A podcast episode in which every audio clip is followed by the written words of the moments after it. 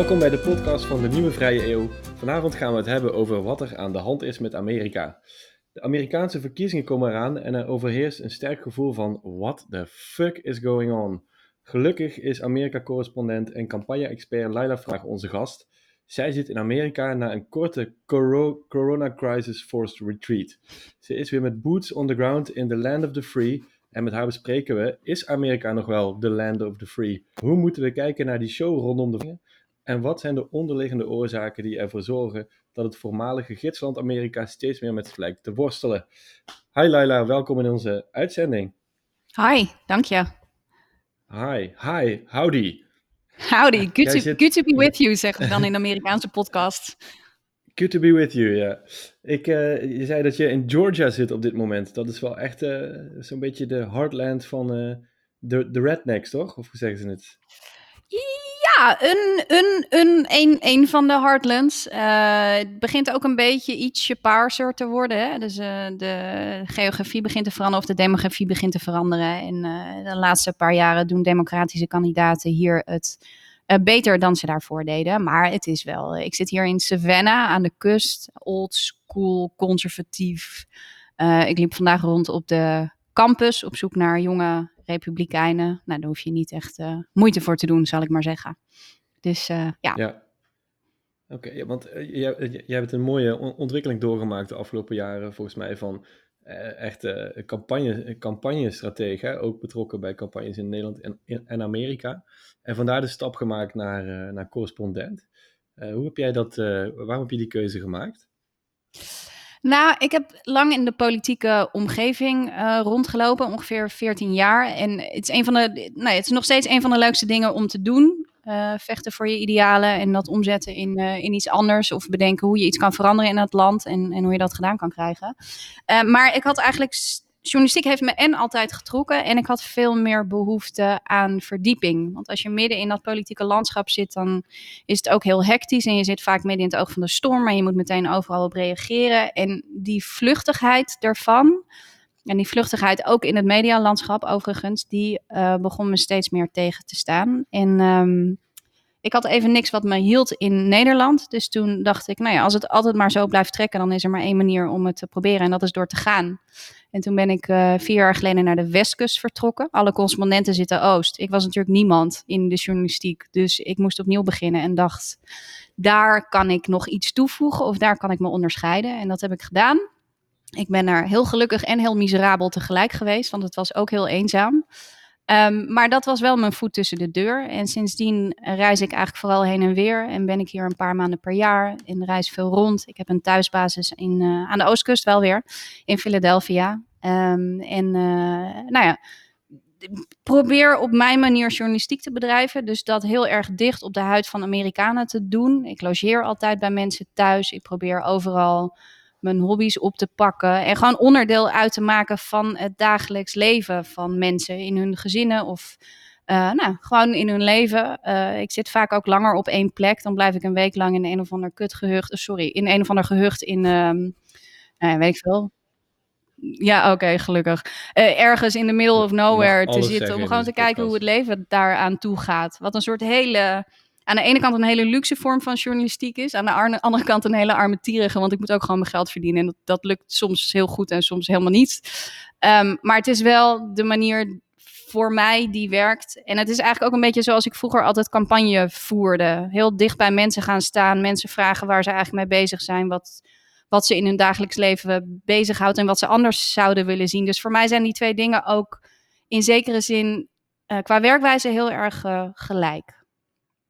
Ja, dus, dus dat is echt de boots on the ground, toch? Hè? Ik zei dat een beetje. Ja, absoluut. Ja. ja. Ja, Een beetje zoals je in de politiek de grondcampagnes hebt, zeg maar. Ja, precies. Ja, en dan doe ik maar de grondjournalistiek, noem ik het maar even. Uh, en ja, ja, het is en datgene wat het dichtst bij mij ligt. En ook datgene wat je denk ik kan toevoegen als je geen correspondent bent voor een van de grote nieuwsmedia. Of geen vaste correspondent bent voor een krant. Uh, want ja, ik kan wel een beetje het nieuws gaan zitten rondpompen en rondtwitteren, maar dat voegt echt helemaal werkelijk niets toe. Behalve een heleboel frustratie aan mijn kant, denk ik. Um, en dat kunnen de vaste correspondenten heel goed doen. En die zijn soms weer een beetje jaloers op mij, omdat ik gewoon vrijelijk het, rond, uh, het land uh, rond kan gaan. Dus het is een beetje zoeken naar wat kan je toevoegen en naar wat past. Maar dit past bij mij in elk geval. En toen, je bent dus vier jaar geleden naar de, naar de Westkust vertrokken, Californië, neem ik dan aan? Of, of, of ja. Oké. En, en, en toen, wat trof je toen aan? Waar, waar ben je toen naar op zoek gegaan? Ehm, ja, waar ben ik naar op zoek gegaan? Dat is eigenlijk wel een goede vraag. Nou, ik was heel erg benieuwd hoe het perspectief aan de westkust was. Hè, wij zijn in Europa ook heel erg. Wij krijgen heel veel nieuws uit Washington. Wij krijgen heel veel nieuws uit uh, New York. We letten heel erg op dat politieke spel aan die kant. Terwijl Californië is de, nou, inmiddels volgens mij zesde grootste economische macht in de wereld. En uh, de macht van uh, Californië in Amerika is een hele grote. Dus de invloed van Silicon Valley, alleen al als het gaat over technologische verandering, maar ook over de invloed van het geld wat daar spreekt, uh, speelt en de, de narratieven die daar vandaan komen, is heel groot op de rest van het land. De politieke macht van Hollywood, om er maar eentje te noemen. Nou, die is behoorlijk groot. En dat zijn allemaal narratieven die wel heel erg van belang zijn, belang zijn in de dynamiek van dat land. En wat me uh, wat ik heel interessant vond, om, daar was ik niet per se naar op zoek, maar daar stuitte ik wel tegenaan, is hoe, kijk, de westkant van het land, het wordt ook wel de far left genoemd, hè, een beetje als bijnaam, in de zin van de politieke ideologie die ze daar aanhangen, maar ook omdat het echt enorm veel, het, hangt gewoon aan de linkerkant van dit continent. Er is, het is zes uur vliegen van de ene kant naar de andere kant, er zit drie uur tijdsverschil in. Zij zijn veel meer gericht op Azië, in alles wat ze doen, in uh, in de markt die er ligt, in uh, wat er geketerd wordt voor een Asian public. Uh, in, je komt in delen van LA waar werkelijk geen woord Engels wordt gesproken. Dus ik vond dat een hele interessante shift ook in gedachten. Want Europa en de Oostkust doen er eigenlijk helemaal niet zo heel erg toe in Californië. En dat vond ik een hele interessante. Niet te vergeten hoe dicht het ligt tegen Mexico aan. En hoe belangrijk die, uh, um, de arbeid is van legale en illegale Mexicanen in Californië bijvoorbeeld. En hoe die, uh, hoe die twee continenten daarin van elkaar afhankelijk zijn. Dus je zit letterlijk door je fysieke aanwezigheid, je zit echt in een ander land bijna. En wel een land wat ontzettend van belang is, ook voor het verhaal van Amerika. Dus dat, nou ja, dat ben ik een beetje gaan onderzoeken en ervaren. En want je, je bent natuurlijk geen Kenia-correspondent geworden of zo, maar echt Amerika-correspondent. En ik neem aan dat dat een bewuste keuze was, dus. Ja. Wat spreekt jij zo aan aan dat land?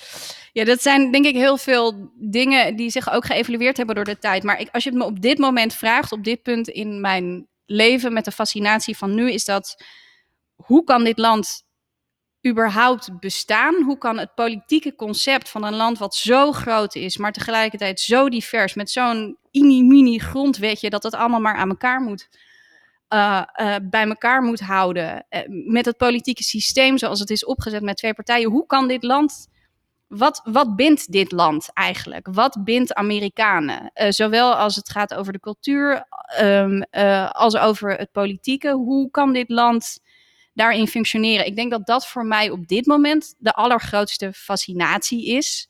Wat ook een hele grote fascinatie is. Kijk, um, um, uh, dit is een land vol tegenstellingen. En in, zoals ik het land zie, word je geboren en niets is je gegeven. Je moet altijd overal voor vechten. Um, en dat maakt uh, die vechtlust en dat moeten overleven altijd, maakt afschuwelijke dingen uh, want als je het minder hebt en het, het is wat moeilijker hier, dan is het ook echt heel moeilijk om te vechten.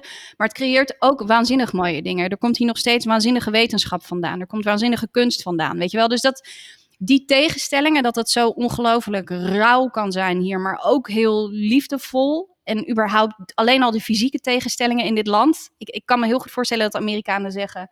Ik heb geen paspoort nodig, want ik vind hier alles. En geografisch gezien is dat voor een groot deel ook heel erg waar. Je kan hier rijden en je echt zo ongelooflijk rijk voelen met wat het land je biedt in die zin. Uh, dus het is, als je geïnteresseerd bent in mensen en waartoe mensen in staat zijn met het leven wat ze gegeven wordt, wat soms shit is en soms prachtig en soms daartussenin, dan is dat een eindeloze fascinatie over, ja, hoe, hoe doen mensen dat en hoe leven ze uh, en hoe leven ze ook met elkaar. Dus het is een soort rijkdom aan verhalen waarbij ook nog eens binnen die Amerikaanse cultuur, het zijn verhalenvertellers. Normaal gesproken, in de niet-coronatijd, loop je een bar binnen, je gaat zitten. Maakt niet uit wie er naast je zit. Er komt echt een romanwaardige versie van hun leven uit. En dat is zo. Um, soms is het niet waar, weet je wel, maar vaak doet dat er ook eigenlijk niet toe. Het is heel. Um, nou, het geeft mij heel veel inspiratie. En mensen zijn helemaal niet beroerd om hun leven met je te delen of een verhaal. En daarna gaan ze ook weer weg. Zie je ze nooit meer. Maar dan heb je toch, mensen geven graag een stukje van zichzelf. En dat vind ik als, nou ja, mens of als journalist of als, nou ja, datgene hoe ik mijn leven nu invul, vind ik dat echt ontzettend inspirerend en mooi en waardevol ook. Ja, het klinkt, klinkt, uh, klinkt bijna alsof, uh, alsof je je hart uh, verkocht hebt, verpand hebt aan het land. Ik, nou, dit is wel, het is een beetje... Het is wel heel, het is wel heel positief, hè? Als ik nu naar tv kijk, zie ik wel een heel ander beeld natuurlijk. Ja, maar ik heb, het gaat bij mij heel erg over het menselijke niveau. Hè? Over het menselijke deel ben ik heel positief. Over hoe dit land überhaupt kan bestaan, ben ik helemaal niet zo positief. Dus dat, daar, daar zit wel een heel groot contrast in. Um, en het ja. is... Um, op persoonlijk niveau, ik ben altijd heel blij om hier te zijn. Ik ben altijd heel blij om terug te zijn in Nederland. Met te beseffen dat ik belasting betaal, dat ik er daadwerkelijk iets voor terugkrijg. Um, want de kwaliteit van leven en ik denk de ontspanning in het dagelijkse leven is hier niet hoog. En in Nederland vergeleken daarmee wel. Dus um, het, en dat is misschien nog even terugkomend op wat LA. Ik zat toen in Los Angeles toen ik naar Holly, um, Hollywood ging, toen ik naar uh, Californië ging. Uh, mensen staan heel erg op spanning. Dus het spanningsniveau in het land is hoog. Gewoon in je dagelijkse, dagelijkse kwaliteit van leven. Voor heel veel mensen, hè? als je het hier goed hebt, prima, fijn, niks aan de hand. Um, maar het overgrote merendeel van de mensen heeft het gewoon echt lastig. En dat merk je dus in de, nou, in de dagelijkse omgang. En ook vrienden bijvoorbeeld die het uh, misschien helemaal niet zo moeilijk hebben. Maar iedereen is altijd bezig met het behouden van wat ze hebben. Iedereen heeft altijd een strategietje of een side hustle om toch nog iets meer geld te verdienen. Of om toch nog even zeker te stellen dat hun pensioen blijft bestaan. Omdat je weet dat je het altijd kan kwijtraken. En ik denk dat dat wel een soort fundamentele fundamenteel verschil met Nederland is ook maar een soort fundamentele onrust geeft. Dus ook mm. mensen die het goed hebben, ook in mijn omgeving, iedereen heeft een side hustle. Iedereen is continu bezig met hoe zorgen we ervoor dat we dat pensioen kunnen garanderen, dat we de rust hebben later, dat. Mm. Dus ja, side note, nou, ik ben over een heleboel dingen helemaal niet zo enthousiast.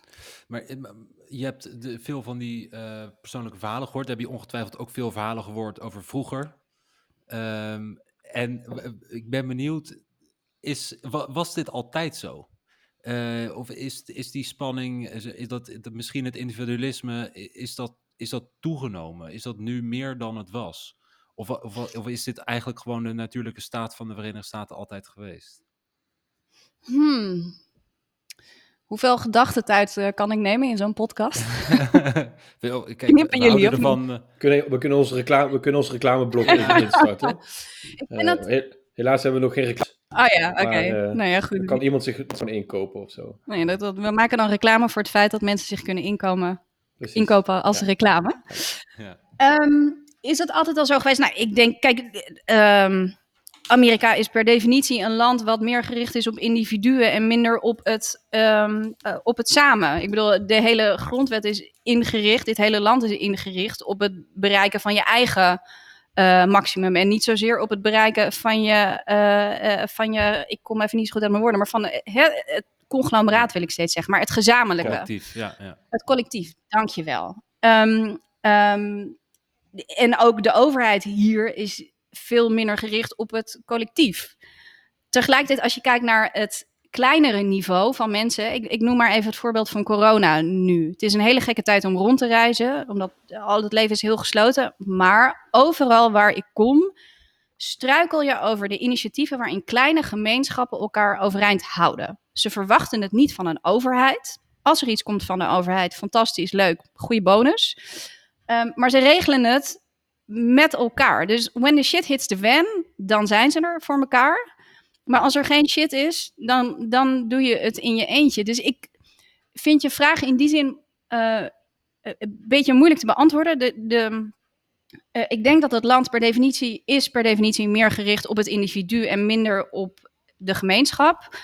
Um, daarbinnen zie je wel dat gemeenschappen het heel erg voor en met elkaar rooien. Ze staan altijd voor elkaar. Het moment dat hier bijvoorbeeld iemand eh, ziek is en zijn kind niet naar school kan sturen. Dan, er zijn zelfs allerlei websites voor waarbij je food trains hebt. Dan is de, de hele vriendenkring om één, die plant voor de komende twee maanden dat iemand drie keer per dag te eten heeft. Want iedereen, weet je wel, dat regel je gewoon met elkaar. Om maar even een heel klein dagelijks voorbeeld te noemen, dat niet per se met een grote crisis zoals corona te maken heeft. Ja. Ehm, dus dat, dat individu en het, en het bereiken van je eigen optimum, ja, dat zit veel meer erin dan het eerst samen goed hebben en dan erbovenuit kunnen steken. Ehm, ja, dus ik weet eigenlijk niet of ik naar je vraag beantwoord heb. Ja, nou ja, ja eh, in zekere zin wel, ja. Kijk, wa- wat ik interessant vind is ehm, het, het individualisme. Dat, dat is het inderdaad, denk ik, voor een deel waar de Verenigde Staten op is gebaseerd. Althans, dat is ook mijn perspectief. Ehm, en wij hebben dat natuurlijk eh, heel erg ook via, via Hollywood, eh, via de Amerikaanse cultuur die is overgedragen, hebben we dat natuurlijk ook erg van Amerikanen overgenomen, in, eigenlijk sinds de Tweede Wereldoorlog, denk ik.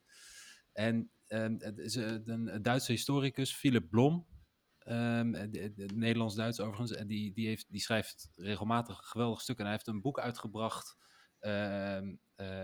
het, nieuwe wereld, het grote wereldtoneel. En daarin beschrijft hij eigenlijk dat eh, de, de huidige soort van teloorgang, zoals hij het dan ziet van de Verenigde Staten, erin aan te wijten zou zijn dat, dat het individualisme eigenlijk gewoon te ver doorschiet. Dus dat ehm, de- er echt een, een, een gedeeld besef van, ehm, nou ja, gewoon van wij, dat, dat dat aan het verbrokkelen is, eigenlijk op het altaar van dat individualisme. En dat soort ehm, verhalen zijn, klinken altijd eh, in abstracte termen heel erg logisch. Dan denk ik van, ja, meneer Blom, eh, je hebt natuurlijk hartstikke gelijk. Maar als ik jou zo hoor praten, dan is het, ju- is het een land waarin er nog wel degelijk heel veel gemeenschapszin is.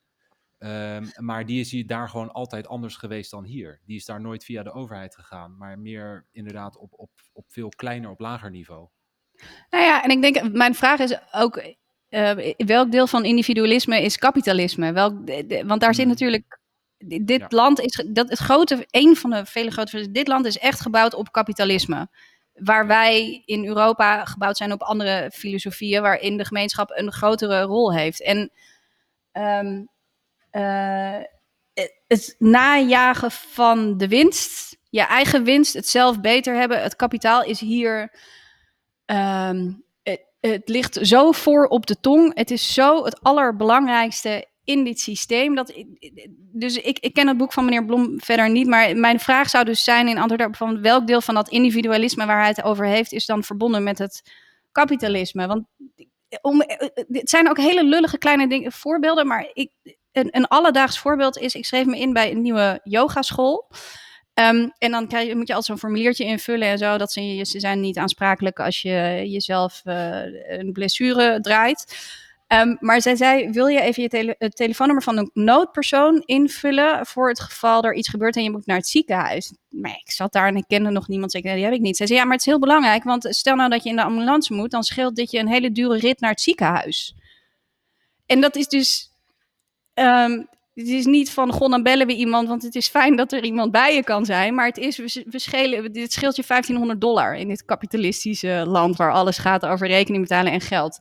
Ehm, waarom ik het voorbeeld noem, is om even gewoon een idee te geven van hoe alledaags dat is. En hoe dat in het dagelijkse leven verweven zit. En hoe je dus ook continu bezig bent met, ja, straks moet ik een rekening van 1500 euro betalen. Hoe kan ik nou zorgen dat ik, weet je wel, dat. Ja, Het lastige... Dus mijn vraag is, Wat was je vraag? ja, Ja, nou ja, welk deel van dat individualisme waar hij op doelt is Ja, kapitalisme? dat, misschien zit het ook Ja. wel in, in, de, in de cultuur zelf. Hè? Want voordat het kapitalisme was, waren het natuurlijk ook al een soort van frontiermen... die eh, in een eentje, in een eentje eh, door, de, door de wildernis trokken op zoek naar whatever. Wat ik heel, wat ik heel lastig Absoluut. vind, is dat ik, ik heb zelf steeds meer moeite, lijkt het, om Amerika te begrijpen. Eh, vaak is dat overigens een Ja. teken dat je steeds slimmer wordt, hè? Als, je, als je steeds meer toegeeft dat je dingen slecht begrijpt. Ik weet niet of dat in mijn geval ook zo is, maar die, maar die moeite is er. punt is gemaakt. Die moeite is er echt, hè? En, en ik denk een van de redenen is omdat, omdat ik opgegroeid ben, en ik, volgens mij eigenlijk iedereen wel in, in West-Europa, met het idee dat, dat we een soort van hetzelfde zijn. Hè? Dus eh, dat we Hmm. misschien Ja. wel andere talen spreken. En natuurlijk op, op nuance is, is het anders. Maar Amerika en Nederland en Amerika en West-Europa is eigenlijk gewoon hetzelfde. En, en ook als ik jou zo hoor praten, dan denk ik, ja, dat is echt gewoon bij lange na niet waar. Die mensen verschillen fundamenteel van ons. En, en de manier waarop ik altijd naar het land keek en waarom ik nu ook zo verbaasd ben misschien over wat daar gebeurt, is natuurlijk gestoeld op het idee dat wij op elkaar lijken.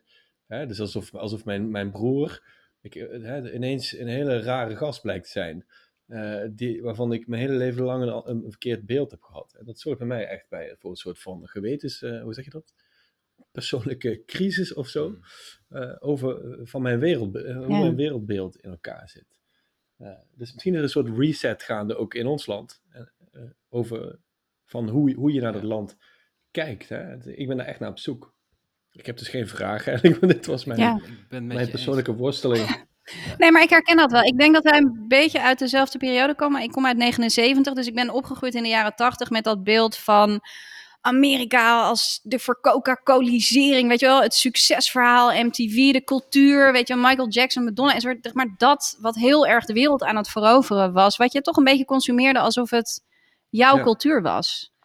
Ehm, en de politieke cultuur, die is natuurlijk ook steeds meer populaire cultuur geworden. En die consumeer je ook op die manier. En ehm, ik heb ook niet per se een antwoord op jouw vraag, behalve dat ik zeg, ik herken het. En ik denk tegelijkertijd dat we inderdaad in een soort fase zitten waarin nu blijkt hoe anders we zijn en hoe niet we op elkaar lijken. En dat dat, ja, het is bijna een soort wereldachtige groepstherapie waar we doorheen gaan, voelt het soms. Ja, het, is, het is bizar. Hè? ik weet ehm, nog dat, uh, want uh, als ik gewoon terugkijk in mijn eigen familiegeschiedenis, mijn opa uh, was idolaat van het land, die is er naartoe geëmigreerd, uiteindelijk wel teruggekomen. Mijn, de generatie van mijn ouders was ja, idolaat van, van Amerika. Dat was een voorbeeld. En zelfs mijn generatie, ik ben op, ook opgegroeid met dat idee uh, van Amerika als een soort van the, shining, the shining city on the hill, weet je wel. Waar je, die uitspraak van Reagan, volgens mij, waar je naar kijkt.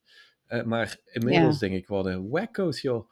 En, en ik weet, weet, nog dat ik in 2002 of 2003, ik ga nu heel politiek incorrecte dingen zeggen.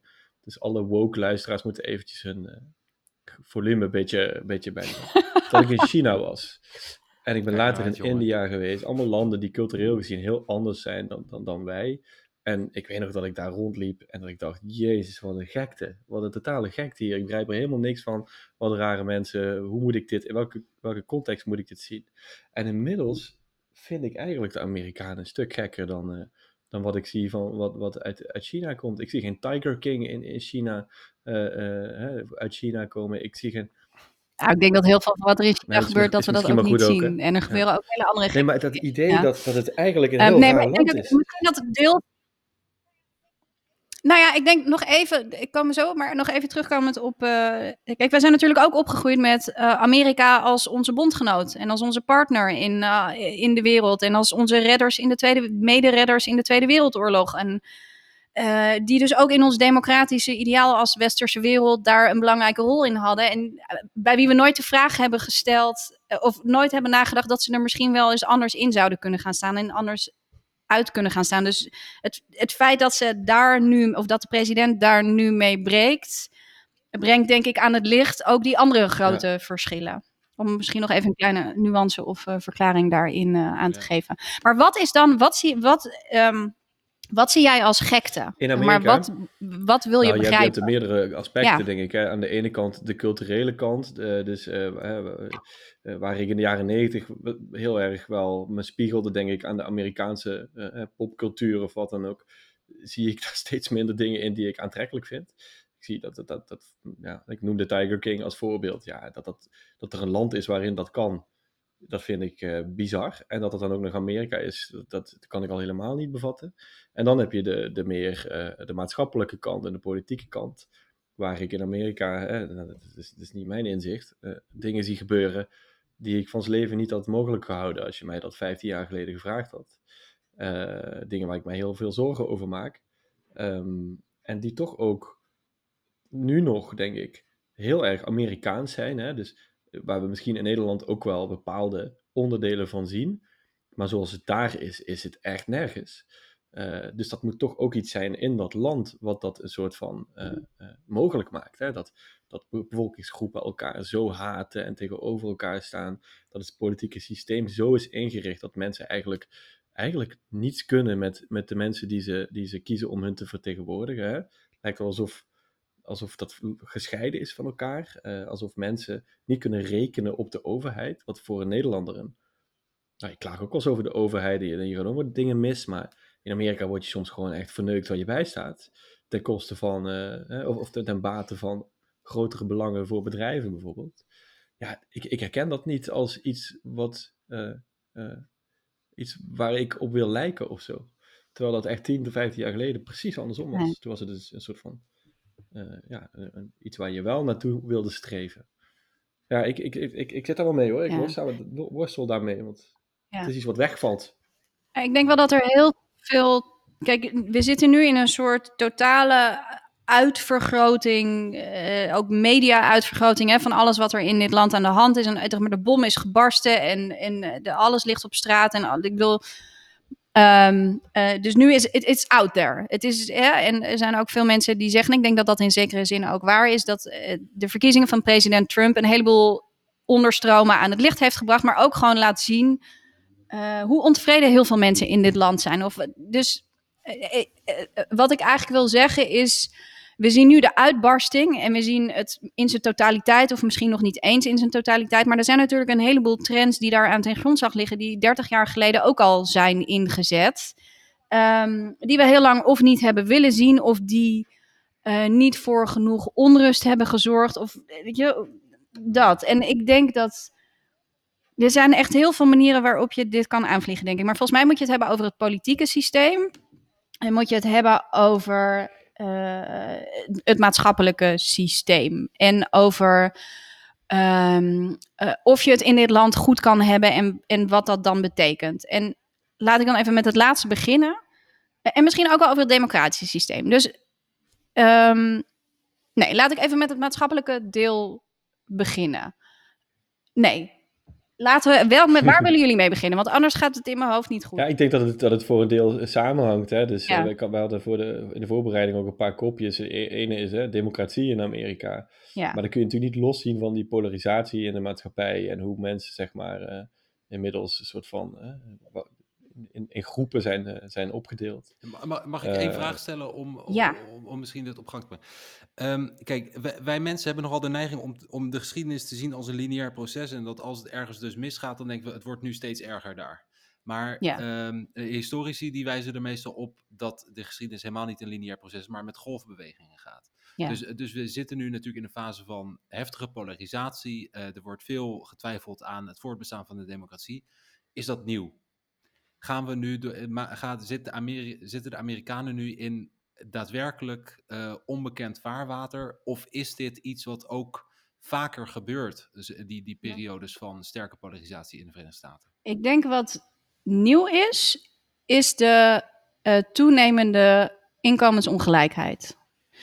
Um, dus en misschien als je weer heel ver terug gaat in de geschiedenis, is dat ook niet nieuw, hè? Maar daarvoor ben ik me nog steeds aan het bijscholen. Dus dat durf ik echt niet te zeggen. Maar ik vind een van de opvallende kenmerken van deze periode in de tijd, in elk geval, is uh, de inkomensongelijkheid. Die enorm aan het toenemen is nog steeds. Waarbij de bovenklasse gaat het hartstikke goed mee. Die groeien enorm. De onderklasse groeit ook. En de middenklasse is aan het afnemen. En het gemiddelde inkomen voor Amerikanen uh, stijgt niet voldoende om in levensonderhoud te voorzien. Dat. Plus bijvoorbeeld de kosten voor de gezondheidszorg in Amerika zijn hè, van alle landen in de OECD zijn die voor Amerikanen twee keer zo hoog als bij de rest. Um, er zijn heel veel statistische feiten. Uh, bijvoorbeeld op de wereldranglijst van landen waar burgers toegang hebben tot water, gewoon schoon drinkwater, staat Amerika op plek 36 weet niet, voor het rijkste land ter wereld vind ik dat echt behoorlijk armoedig en ook behoorlijk schokkend. Kinderarmoede, één op de vier kinderen groeit hier op in armoede.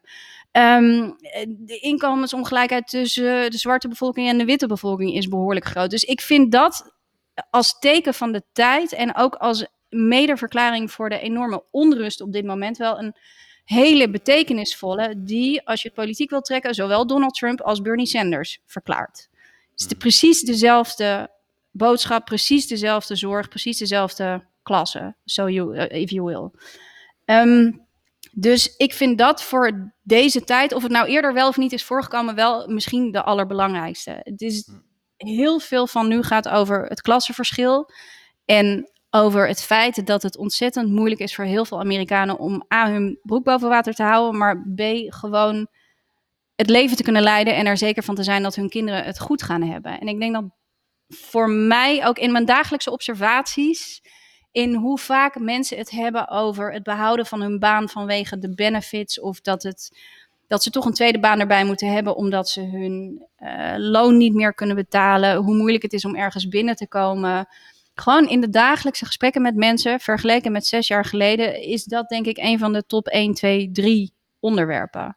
Ja. Um, nou ben ik helemaal kwijt wat de vraag was. Ja, die, die uh, oh ja, maar als het gaat over wat gebeurt er nou in Amerika en waarom is het zo onrustig? Althans, ik zie het als heel onrustig op dit moment. En wat wringt er nou en wat maakt nou uh, dat die tegenstellingen zo groter? Dan vind ik dit misschien wel de nummer één. Want daardoor heen, hè, door de klassenverschillen heen en door die inkomensverschillen heen, gaat ras, gaat achtergrond, gaat, daar loopt alles doorheen en het, en het vreet elkaar op. Het, het werkt ook samen. Als je, als je, uh, als je kijkt wat Tim ook zei, de, uh, de geschiedenis gaat in, uh, in golven. Dat is natuurlijk ook iets wat al eerder gebeurd is. Hè? Dus, die, die, die ongelijkheid is, is heel hoog geweest. Zo aan het einde van de 19e eeuw, met een toppunt in, in de jaren 20 van de, van de 20e eeuw. Hè, waar, waar, ze spraken van de, de, de zogenaamde ja. robber barons. Hè, dus de hele grote moguls, de, ja. de rijke mensen zoals de, de, Vanderbilts en de Schwabs en de Rockefellers, die echt ja. vrij...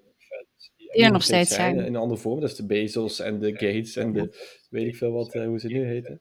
En, en, maar dat hebben ze toen aangepakt hè, in de jaren 30 met, uh, met Roosevelt. Uh, is daar flink op ingehaald. Ja, en dat was natuurlijk... En hebben ze ook die heeft daar enorm op ingehakt. Die heeft het hele systeem veranderd. Die heeft, eh, Bernie Sanders was niet voor niets, zei ik ben helemaal niet nieuw in de traditie van Amerika. Ik pas in de traditie van eh, FDR en van zijn aanpak. Uh, en Biden probeert dat nu ook een beetje, maar het is alweer weggezakt in al het andere campagnegeweld.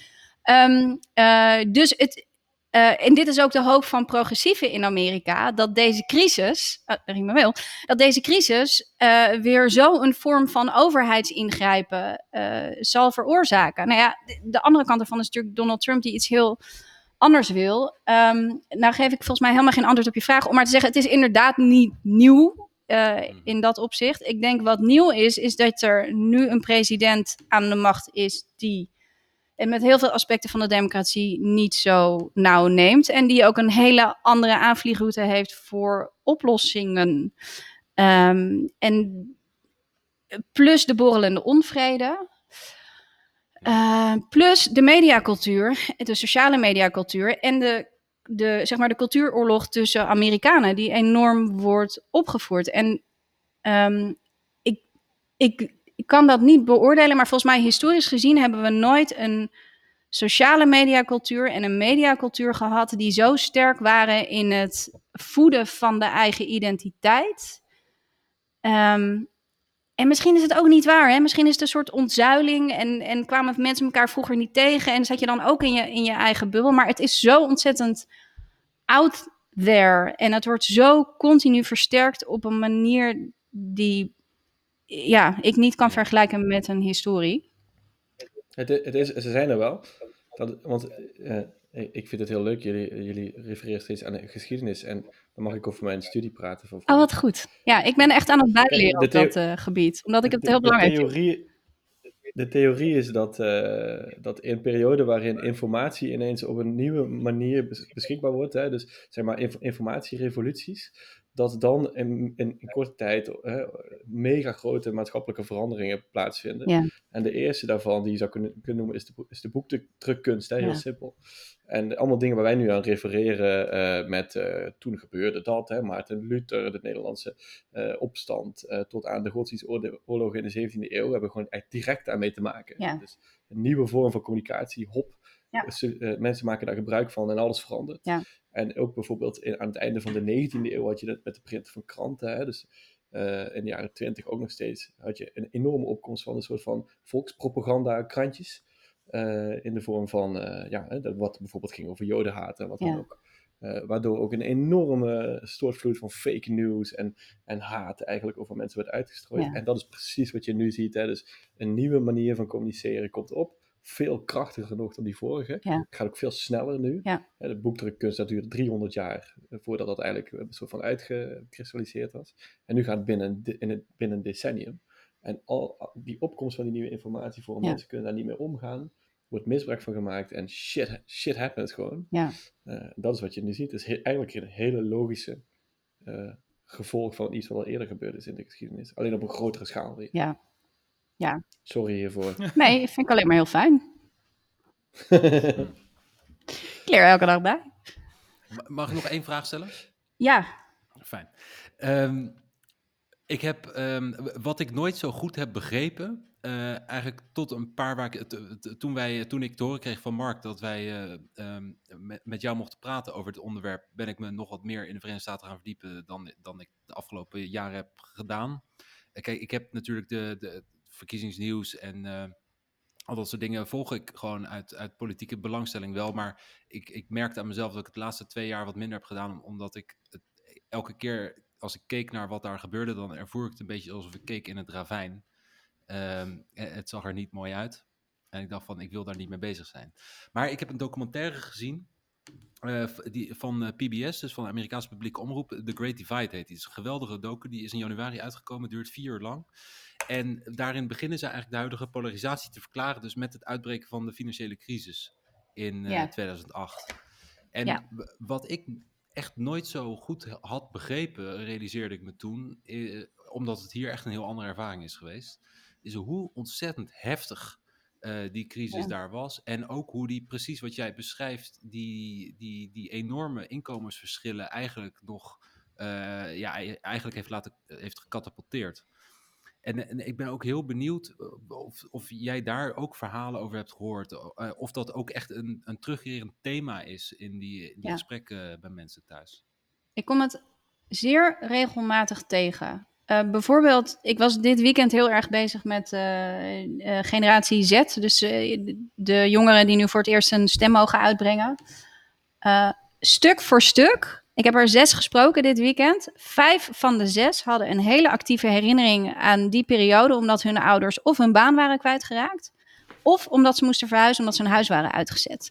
Dus dat is al een hele concrete. En ik kom regelmatig mensen tegen die een tijd dakloos zijn geweest. Ehm, nou moet ik, ik ben, veel van mijn verhalen gaan ook wel aan, over mensen aan de onderkant. Dus ik, ik, ik kom ze misschien iets meer tegen dan mensen die veel meer verhalen maken over high-end, noem ik het maar even. Ja. Ehm, maar het is een heel tekenen, tekenende periode voor ontzettend veel Amerikanen eh, geweest. eh, waarbij het voor. Ik, ja, het is soms ook gewoon moeilijk om je eh, restschuld überhaupt nog kwijt te raken. Of ja, een heel ander voorbeeld, maar bijvoorbeeld in, eh, in Detroit eh, ging failliet in 2013. Eh, daarvoor had je al de huiscrisis gehad. En mensen die ik daar ontmoet hebben, die ehm, gewoon hun huis stond onder water. Die huizen die werden geveild door de staat. En het bedrag wat dat opleverde. Dus bijvoorbeeld een vrouw bij wie ik logeerde, die had een huis dat was 260.000 dollar waard. Werd geveild door de staat. Toen was het nog 20.000 dollar waard. En zij had dan het recht om dat te kopen, een half jaar lang. Maar ja, kon ze natuurlijk niet betalen. En toen heeft ze bij 10 mensen 2000 dollar geleend. Een soort van crowdfunding. Want zij had 10 mensen om zich heen van wie ze dat kon doen. Nou, zij is nog steeds aan het afbetalen. Dus eh, ja, dat kom je heel erg veel. eh, ik, kom, ik kom dat in elk geval heel erg eh, veel tegen. Um, en ik denk inderdaad dat wij in Europa niet de impact daarvan beseffen. En ook de lange lijn die dat dus heeft. Niet alleen op de mensen die toen letterlijk betrof, maar bijvoorbeeld ook voor de kinderen die uh, nu naar de stembus mogen. Ja, en, de, ja. heel interessant om te horen. Wat er vervolgens um, ook bij wordt verteld, is dat eigenlijk een beetje. Kijk, Obama, die, die hebben wij hier natuurlijk onwijs uh, verheerlijkt. En ik behoor ja. daar zelf zeker ook toe. Weet je al, uh, ik was in staat op sommige momenten om hem een brief te sturen of hij mij wilde adopteren. Um, dus zo, zo was het een beetje.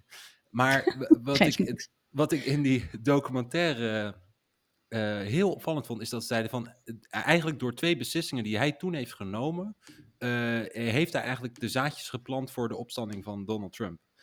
Namelijk het besluit om uh, niet achter de directeuren van de banken aan te gaan, of van de financiële ja. instellingen, en het besluit om de auto-industrie te redden.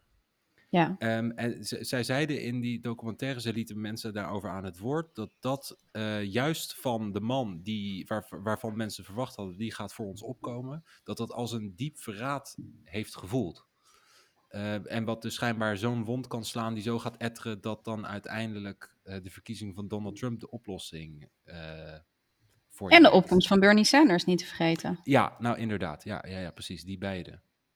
Ja, Dus dat, dat vind ik een interessant thema. Omdat, kijk, de vraag is natuurlijk eh, wel- wel- of het nou een lineaire ontwikkeling is of, of meer een cyclisch. eh, de- de- we zitten nu natuurlijk wel in een golf van richting meer polarisatie. En die is ergens begonnen. Ergens is, is, is een omslagpunt geweest.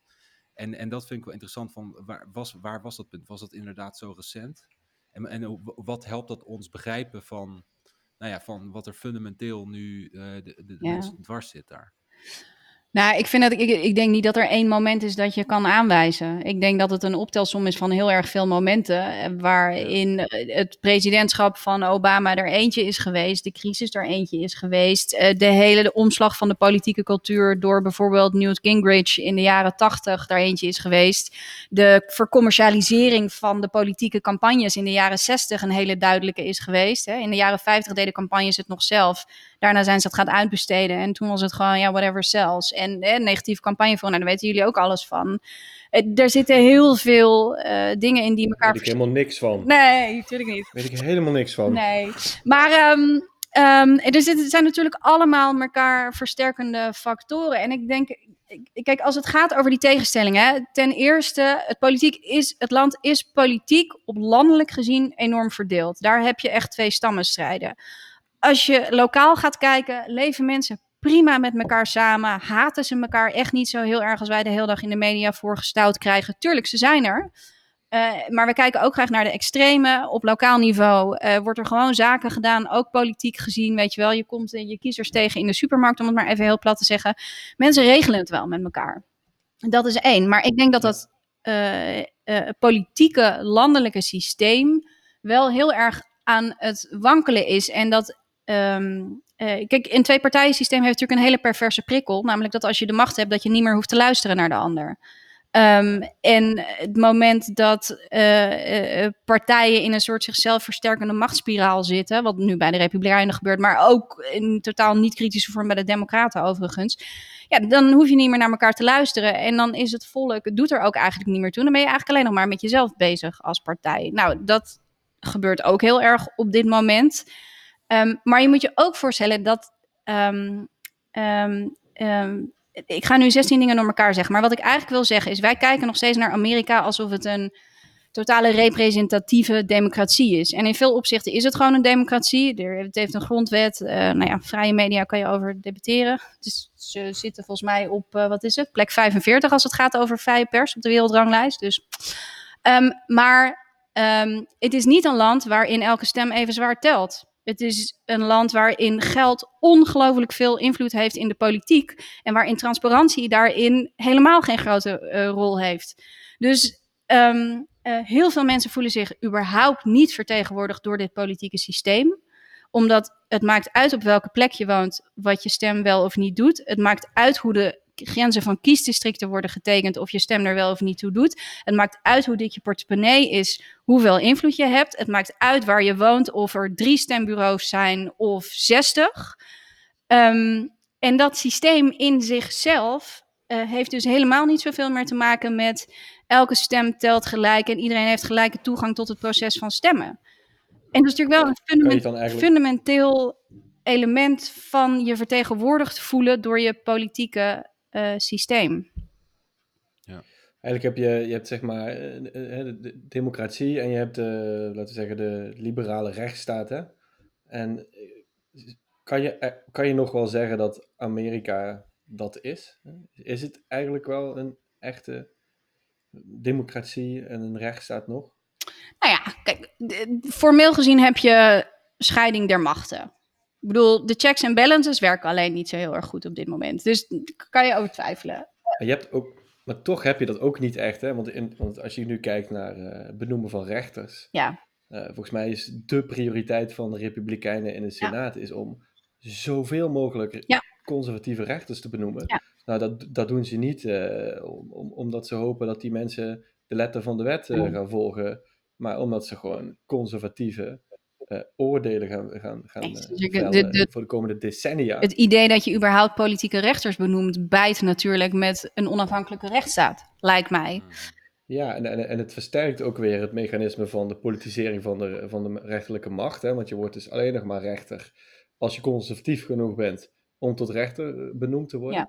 Ja. Ja, dus- en, en dat lijkt mij een fundamenteel onderdeel van een rechtsstaat. Ja. Hè? Dus dat als ik iets, als mij iets overkomt of ik wil iemand recht halen, dat daar iemand zit die gewoon een soort van onbevooroordeeld recht spreekt. In plaats van Ja. dat ik mag hopen dat ik een ofwel liberale of conservatieve rechter tegenover mij heb. Ja. Nee, kijk, er valt natuurlijk een heleboel op aan te merken. Hè? Amerika stelt op de, op de wereldranglijst van eh, de democratische index op plek 25 en wordt genoemd als een flawed democracy. Ik bedoel, heb ik niet bedacht. Oh, Daar hebben allemaal mensen heel goed over nagedacht. Dus dat zegt al genoeg, lijkt me. En ik bedoel, het heeft eh, alle kenmerken. Hè? En ik bedoel, eh, het heeft een groot maatschappelijk middenveld. Er zijn vrij, nou ja, kan je over twisten dus of er vrije verkiezingen zijn. Ik denk dat dat wel eh, meevalt als je uitgaat van het idee dat iedereen gelijke toegang heeft enzovoort. Ja. Er is een grondwet. er is formeel een scheiding der machten, maar die is ook alweer niet zo streng als Montesquieu hem ook bedoeld had, want de president kan wel weer vetoen enzovoort. Dus het is een eh, zeer in volmaakt democratisch stelsel, zeg ik dan heel voorzichtig. En ma- maak, je maak je je zorgen erover dat het eh, erger wordt? Of ben je optimistisch over dat het ook weer, weer, weer beter kan worden? Hè, dat het gaat functioneren via de, zeg maar, eh, de normen die men ooit soort van stil in acht nam. Ik denk dat er, wat ik zie, is een enorme drive om dat systeem eerlijker te maken. En dan bedoel ik eerlijker in de zin van gelijke toegang tot stemmen, eh, de, de iets gelijkere verdeling van eh, middelen, wat ze hier dan socialisme noemen. Ehm, maar ik zie een enorme eh, vechtlust en ik zie ook door de partijen heen eh, gedeelde belangen daarin. Bijvoorbeeld het transparanter maken van campagnedonaties. Bijvoorbeeld het beëindigen van gerrymandering, dus het tekenen van die, eh, die grenzen van de kiesdistricten. Daar zijn allerlei mensen van politieke kleuren samen eh, via bottom-up, via het stembiljet aan het proberen om dat te veranderen. En ze slagen erin. Het is een ongelooflijk taai, taai iets. En de macht vecht terug en er zit veel geld in. Het is echt niet makkelijk. Maar ik zie dat wel gebeuren. En ik denk dat het systeem zoals het nu is niet houdbaar is. Ik denk dat dit het begin is van een hele langzame verandering die de komende 50, misschien wel 100 jaar gaat duren. Ja. Ehm, Waarvan ik niet zo goed weet of dat ehm, gewelddadig gaat worden of, of niet. Of, ehm, het blijft hier echt nog wel een, een tijd onrustig. En, maar ik denk dus dat de, de geest gaat niet meer terug in de fles. Nee. Er, het, het gaat een andere kant op. Eh, en jij vraagt of ik mij eh, zorgen maak. Ehm, ik maak me zorgen over hoe mensen hier überhaupt, of ze überhaupt de rechtsstaat nog serieus nemen en de democratie serieus nemen in Washington. Ik maak me zorgen over een president die de vrije pers de mond aan het snoeren is. Ja, er zijn heel veel dingen waar ik me zorgen over maak. Ehm, vooral omdat die checks en balances niet hun werk schijnen te doen, of niet goed genoeg vooralsnog. Ehm, ik maak me ook zorgen omdat het een hele onvoorspelbare situatie is op veel plekken. Ik ben veel bij protesten geweest de afgelopen twee maanden. Ehm, ik heb in al mijn tijd in Amerika niet zoveel wapens gezien als hier de afgelopen twee maanden. En ik zie een grotere bereidheid, zowel bij links als rechts, om de wapens op te pakken. Ehm, en hè, als je op dit moment in het activistische leven je verkeert en naar de mensen gaat die elke nog staan te demonstreren, dan zit je natuurlijk ook wel in een fringe group. Daar ben ik me heel goed van bewust. Ehm, maar ik zie wel. ehm, in die situaties op straat is het zo onvoorspelbaar dat ik denk dat je op een moment dat het heel onrustig is in een land niet zo heel erg veel nodig hebt om het even uit de hand te laten lopen. Daar maak ik me zorgen over. Dat is toch verschrikkelijk als ik jou dat zo hoor zeggen. Dat is toch echt. Dat is toch echt eh, dat, ja, dat ik dit nog mag meemaken. Zeg maar. Ik ben hier niet zo oud hoor, maar ja. het is verschrikkelijk. ja, het is ook niet, eh, niet per se heel prettig om hier nu te zijn in, in die zin. Ik bedoel, je zoekt het, ik zoek het op, hè. Ik wil weten hoe het zit, dus Ja. ik zoek het op. Ik kan, ik kan Snap ook ik, heel ja. goed ehm, in hipster New York rondlopen en me nergens zorgen over maken. Kan ook, maar dit is wat ik zie en daar maak ik me zorgen over. Tegelijkertijd zie ik ook heel veel wil om verandering. Ik bedoel, wij hebben het steeds over dat hyper gepolariseerde Amerika. Ik zie dus ook heel veel mensen die het gewoon met elkaar proberen te rooien. Die gewoon hun leven willen leiden. Die de ander het licht in de ogen wel gunnen. Um, en die allemaal wel beseffen dat dit misschien een imperfect, een imperfect system, uh, maar dan moeten we dat gaan veranderen. Uh, en dat gaan we doen.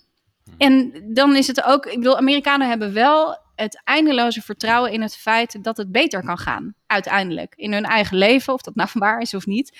Maar ook in dit land. Weet je wel, dat vind ik ook nog steeds een verklaring voor het feit dat mensen Weet je, als je hier campagne voert, dan uh, mensen hebben tien vrije dagen in een jaar en ze offeren er zeven van op om campagne te voeren. Dat doen ze ook vanuit de oprechte overtuiging dat ze een deel uitmaken van dit land, dat ze dit beter kunnen en moeten maken en dat dat dus ook zin heeft.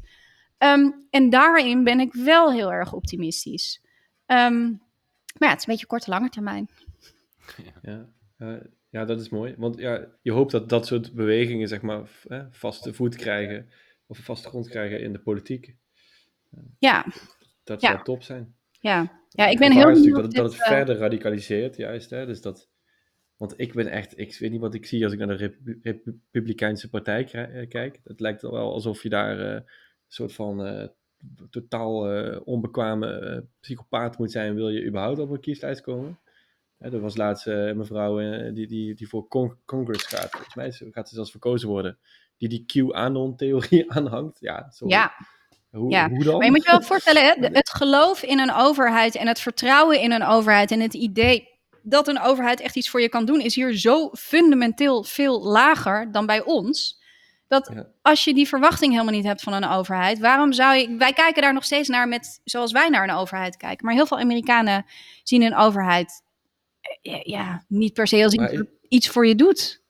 Is dat geen self-fulfilling prophecy? Want als je dat denkt en je stemt op steeds grotere gekken, dan lijkt het me inderdaad dat de overheid uh, ook steeds minder voor je kan betekenen. Hè? Dus ik las laatst een boek uh, over Amity and Prosperity over twee dorpjes in volgens mij Virginia, waar uh, shale gas wordt gevonden, ergens yeah. uit, in de jaren 2000. Um, en, en dan komen daar de, de, grote, de grote energiebedrijven komen daar. En die, laten men, die kopen stukken land van mensen, laten ze allemaal contracten ondertekenen. En voor een ton of zo hè, krijg je veel geld voor een ton. Dus voor die mensen heel veel geld daar, arme mensen. Uh, sta je de rechten af.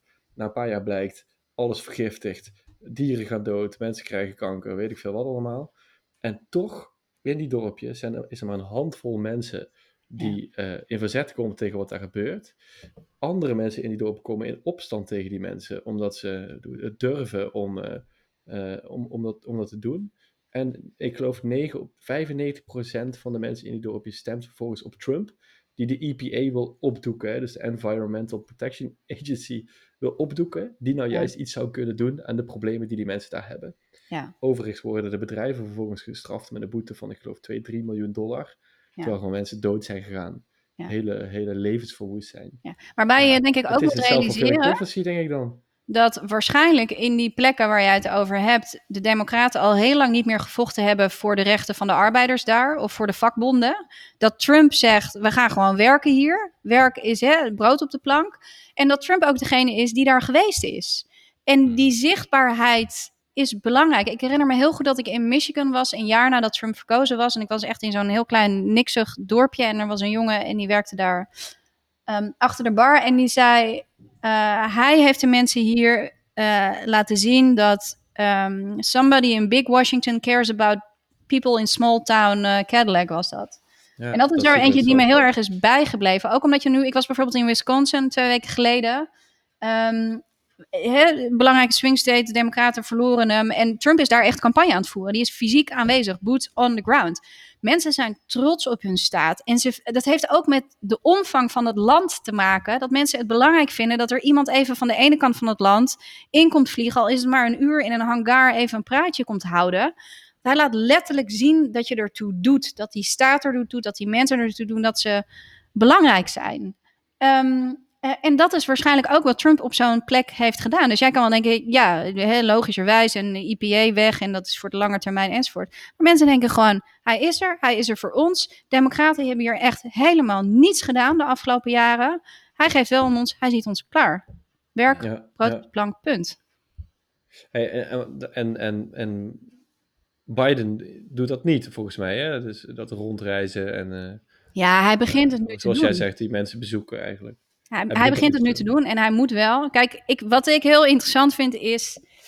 ehm, kijk, democraten hebben natuurlijk altijd de moral high ground, hè? Ehm, en die hebben nu ook in die campagne en ook met corona gezegd: wij doen alles heel netjes en heel braaf en afstand. En dat moet natuurlijk, ik, ik snap het helemaal. Maar ze hebben zichzelf ook een beetje klem gezet. Eh, door het zo super strikt in te zetten. En de president speelt gewoon het spel volgens zijn eigen regels. Hij heeft een hele andere regelset. Dus daar kan je hem helemaal niet aan houden als democraten. Maar vervolgens heb je jezelf wel in een hoek gezet waarin je enorm beperkt. Dus ik, ja, dat is altijd weer het morele gelijk van de democraten. Nee, goed. Afijn, vind ik heel interessant. Maar je ziet nu dat Biden en ook Kamala Harris ehm, wel echt het land ingaan. Ze doen het alleen op hun socially eh, distanced eh, manier. Ehm, maar je ziet meteen wel dat het effect heeft. Kamala Harris, die in Michigan is, weet je wel. Het, het zijpelt rond daar in media. Mensen vinden het belangrijk. Dus ik denk ook dat dat. Ze moeten wel. Ehm, Maar ik, wat ik wel interessant vind. Qua campagne dan even. Die Democraten doen eh, vooral het doorknocking en phonebanking en zo doen ze allemaal online. De Republikeinen gaan wel langs de deur. Ik ga morgen eindelijk echt naar een campagne-event. Het is gewoon de afgelopen twee maanden heeft dat niet gekund. Maar ik ga morgen naar Donald Jr. En de dag Oh, daarna God. naar Eric Trump Jr. Eh, dat zijn gewoon campagnebijeenkomsten. Weet je wel, daar zijn mensen die voelen het vuur. En dit zijn ook nog eens Trump-stemmers, zijn trotse stemmers. Die, die voelen trots dat ze bij de club horen. En die willen dat graag laten zien. Nou, en die energie en dat vuur is, is belangrijk. Maar goed, het- het- over die campagnes, het is heel lastig op dit moment om echt je vingers daarachter te krijgen. Omdat Ja. heel veel achter schermen gebeurt.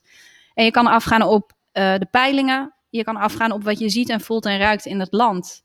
Maar dat blijft heel erg beperkt bij, in vergelijking met een, eh, een normale race. Dus ja, het is heel moeilijk om echt je vingers erachter te krijgen op dit Ik kwam, moment.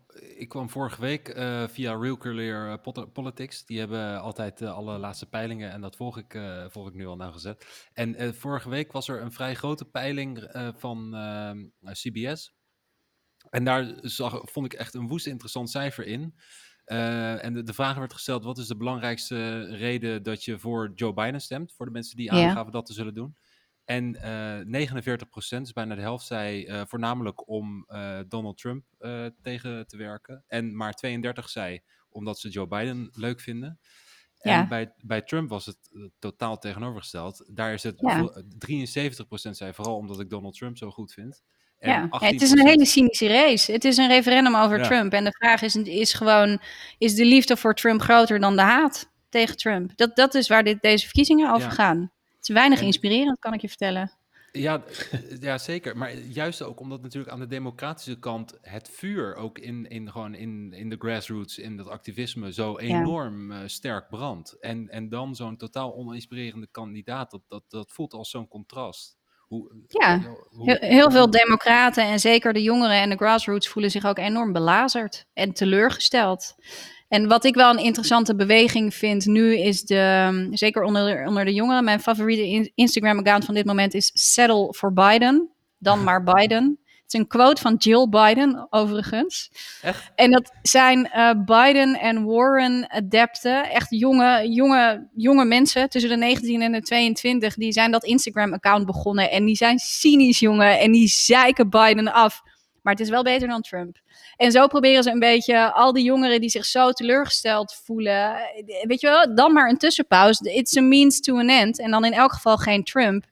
En dan gaan we gewoon vier jaar lang Biden bashen en zorgen dat hij de meest progressieve agenda ooit neerzet. En dan zien wij hem ook maar als een tussenstation. En daarna gaan we vol. Dus, ehm, En- en maar ja, het is wel moeilijk, ook voor hen, om dat ja, vuur hoog te houden. Het is gewoon Ja. lastig. Jullie weten het ook. In een campagne moeten mensen voor je naar een stembus willen gaan. Ze moeten Ja. wel voor je willen rennen. Ja. Hey, en Ehm, Harris, want daar horen we hier eigenlijk helemaal eh, heel weinig over. Hoe, hoe ligt zij eh, bij de achterban? Ja, hier hoor je daar eigenlijk ook rel- relatief weinig over. Ehm, nou ja, hoe ligt zij? Eh, nou, bij de groep waar ik het net over had, die vinden Harris hetzelfde als Biden. Een, een, een, een moderate, net niks eh, achtige, daar heb je niks aan. Eh, sommigen vinden er zelfs racistisch vanwege haar verleden. Dus in de links-progressieve activistische hoek ligt zij niet goed. Ehm, maar er zijn heel veel moderates die wel heel erg blij met haar zijn. Ze ligt bij heel erg veel vrouwen goed. Ze ligt bij heel veel zwarte Amerikanen wel goed. Ehm, en het wordt gewaardeerd dat er een zwarte vrouw op de ticket staat. Ehm, Ja, ik vind en- dit dus heel gevaarlijk klinken, hè, wat jij zegt. Want hoe groot is nou die, die eh, hoe zei je het, de, de, de linkse... eh, Progressieve is hoek? term voor? Ja, die echt die radicale eh, linkse hoek. Hè, zeg maar de, de, de mensen die in Portland eh, op straat gaan en mensen die Kamala Harris een... eh, Oh ja, maar wacht even. Dat zijn niet per se dezelfde dingen. hè? De, de, de- ik denk dat je. Kijk, je hebt links-progressief. die- mo- Moeilijk. De mensen die echt op straat gaan, die geweld willen gebruiken, dat zijn in mijn observatie van wat ik gezien heb, zijn dat fringe groepen. Die zijn klein. Dat is ook wat ik uit de verslagen van collega's zie. Eh, eh, en die zijn er. En die zijn, ja, waar kan je die eigenlijk mee vergelijken? In Nederland weet ik eigenlijk niet zo goed. Maar dat is wel een dat is niet de groep die uiteindelijk de stem bepaalt. Ik denk dat wat veel gevaarlijker is voor de Biden-campagne zijn al die mensen die gewoon echt geloofden in Elizabeth Warren, die echt geloofden in Bernie Sanders, die in die progressieve agenda geloofden en die gewoon echt teleurgesteld zijn met een Harris-Biden-kandidatuur. Ik denk daar zit het grotere gevaar voor de democratische campagne op dit moment. En die groep is ehm, als ze allemaal niet zouden stemmen, groot genoeg om Biden de kandidatuur te kosten. Wat ik wel zie, is dat de beweging dan maar Biden, noem ik hem maar even, enorm aan het groeien is. En dat mijn inschatting op dit moment is dat de meeste eh, teleurgestelde kiezers toch doen wat ze moeten doen. Hun maatschappelijke dienstplicht dan maar. Ehm, eh, versus, eh, ja, versus het niet doen. Ik ben van de week wel mijn dan- eerste, eerste Kanye West stemmer tegengekomen. Ja. Oh ja, Als proteststem, ja. oké. Een, een van zijn kinderen misschien. Nee, dat, nou ja, tenzij ze het zou kunnen, maar dan weet ze niet dat... mogen nog niet stemmen, denk ik. Nee, precies. Ja. Ehm, want want waar- wat is dan hetgene waar die mensen eh, zo boos over zijn als je het hebt over Trump? Hè? Is dat een persoonlijke afkeer? Of zijn ze echt bang, als we dit nog vier jaar hebben, dan gebeurt er iets wat we nooit meer kunnen terugdraaien? Ik denk twee hele belangrijke dingen. Ten eerste zijn, eh, kijk, hij, hij beoefent geen politiek en hij breekt de democratie af. Daar zijn ze heel boos over. Eh, en het tweede is dat hij de rijken rijker maakt in hun ogen en de armen armer. Dus dat hij niks doet om de middengroepen een betere positie te geven. Het derde is dat hij, eh, dat zijn denk ik de twee belangrijkste dingen, ook de binnenlandse dingen. Dan heb je de positie die Trump Amerika geeft in de wereld. En dit zijn over het algemeen kiezers die eh, eh, ehm, Nee, dat moet ik anders zeggen. Wacht even. Eh, milieu is een hele belangrijke voor heel veel kiezers. Ehm, en ik vond het een heel opvallend verschil met. Ik was hier in februari voor het laatst en dat was rond de primaries nog. En het maakte, maakte toen niet uit of ik op een bijeenkomst van de Republikeinen of de Democraten was. Een van de nummer 1, 2, 3 topics was het klimaat. Allemaal. En sindsdien heb ik er niks meer over gehoord. Zeg maar nu, klimaat is echt down the drain. En ook, ik bedoel, er wordt minder gevlogen, maar hier is alles nu afhaal, plastic, shit, weet ik veel wat. Dus blijkbaar helemaal geen issue meer. Side note. Maar ehm, ja, eh, een belangrijke side note, denk ik. ja, dat is een hele belangrijke zijn. Denk ik dus ook. Maar goed, om, om maar even te zeggen, waar zijn ze nou zo boos op met Trump? Dat is hoe hij omgaat met de democratie. Dat is eh, eh, eh, dat hij eh, de rijken rijker maakt en de armen armer. Klimaat is een belangrijke. En de positie in de wereld, dat zei ik. Maar dat is eigenlijk niet zo heel erg waar. Ik bedoel, ze zijn natuurlijk helemaal niet blij met de manier waarop hij diplomatie bereikt. Maar heel veel van die progressieven, die vinden eigenlijk ook wel dat je... ehm, Amerikaanse arbeiders wat meer mag betalen ten opzichte van eh, arbeiders in China bijvoorbeeld. En die vinden dat heronderhandeling van die ehm, eh, trade deals eigenlijk ook helemaal niet zo erg. Dus dat zei ik wel, maar dat gaat meer over de vorm van diplomatiebedrijven dan over het daadwerkelijk beleid. Ja, maar Biden staat op zich wel symbool natuurlijk voor het oude Amerika, wat internationaal aanzien heeft. Hè, en wat een soort van de leader of the free world kan zijn. Hè? Dat is iets wat hij volgens mij wel Ja. Een soort van Ja. belichaamt. En zeker, maar dit is hè, voor de progressieve tak niet per se een pre. Want eh, ik bedoel, dat is natuurlijk wel een pre. Maar Joe Biden belichaamt voor hen ook de politieke cultuur waar zij juist zo tegen zijn. En het politieke establishment, wat al 45 jaar aan de macht is. Eh, en hij draagt natuurlijk een verleden mee waarin hij beslissingen heeft genomen. Nee, goed, dat heb je natuurlijk altijd als politicus. Ehm, en eh, het is een man die nog steeds geld aanneemt van grote donoren. En dat is voor die progressieve eh, activisten ook een enorme eh, doorn in het oog. Dus hij staat op alle manieren voor een politiek en een cultuur die niet meer past bij de tijd van nu voor deze groep kiezers. Ja, ja want en, en ja, het is, het is, het is bijna. het, is, het is vrij ingewikkeld, hè? het jammer, is joh. enorm Ga- ingewikkeld. Ik ga altijd met een mening zo'n podcast in en dan, dan blijkt het allemaal veel genuanceerder te liggen. Helaas. Nuance, Ja, wat denk jij? Wat, ja, vreselijk, vreselijk. Eh, maar gelukkig, gelukkig zit dit aan het einde en dan hoort, hoort niemand die nuance Is meer. hè. niet Dus helemaal dan lang afgehaakt. die statements hebben we gewoon gehad. En, hey, wat, want je, ehm, wat ik nog wel interessant vind, eh, benieuwd hoe jij dat ziet, is eh, hoe moeten wij dan die nieuwe positie van Amerika in de wereld zien? Hè? Dus Mhm. Mijn gevoel is namelijk dat we in een fase van rouw zitten, waarin we nog niet helemaal beseffen wat de Ja. keuzes zijn die ook voor ons eh, te doen zijn, eh, door die veranderende positie van Amerika. Eh, maar misschien ben ik daar te sceptisch over. Hè? Dus misschien komt het wel weer goed en gaan we allemaal samen weer in de NAVO gezellig de baas van de vrije wereld spelen. Hoe, wat denk jij? Nou ja, ik denk, het hangt er heel erg vanaf wie er aan de macht komt straks. Dat ten eerste. Als Biden aan de macht komt, dan zal hij dat heel snel herstellen, denk ik. Dan blijft het onrustig in dit land, hè? maar dan heb je in ieder geval die positie er neergezet. Ik denk als Trump nog vier jaar aan de macht blijft, dat je eh, niet op Amerika kan rekenen als bondgenoot in die zin. Ehm, en dat je je als wereld, ja, dat je toch een beetje afscheid moet nemen, in ieder geval tijdelijk, van het Amerika zoals we dat kenden in de samenwerking ook zoals we dat kenden. Maar volgens mij, ik bedoel, ik ben minder, zit minder in de internationale betrekkingensfeer, maar eh, volgens mij wordt er wereldwijd wel veel meer gekeken naar eh, India, China en eh, worden daar veel meer, ja, ligt het veel meer die kant op dan in de traditionele vorm van Amerika als vriend, bondgenoot en betrouwbare partner. Ja, Is, ja. er, is er in de Amerikaanse samenleving dan, hebben- heeft de Amerikaanse samenleving er nog wel fut voor om leider van de vrije wereld te zijn? Ehm, ik, een beetje moeilijk te beantwoorden, maar de trots die Amerikanen, veel Amerikanen, dus Amerikanen zijn trots hè, op een land. En die trots zit ook toch in de positie in de wereld of in de gevechten die ze voeren op de wereld. Ik zag wel weer een interessante statistiek gisteren in voorbereiding hierop, dat eigenlijk het instituut waar Amerikanen het meeste vertrouwen in hebben, van alle instituten, dwars door Democraten en Republikeinen heen, is het leger. En daar zit trots in. Ehm, eh, dus ehm, Kijk, lang niet alle Amerikanen willen overal nog oorlogje spelen. En dat, is, dat klinkt heel denigrerend, zo bedoel ik het ook niet. Want dat is natuurlijk niet wat ze overal doen. Ehm, maar Amerikanen willen heus niet zomaar overal heen om de democratie te redden of whatever.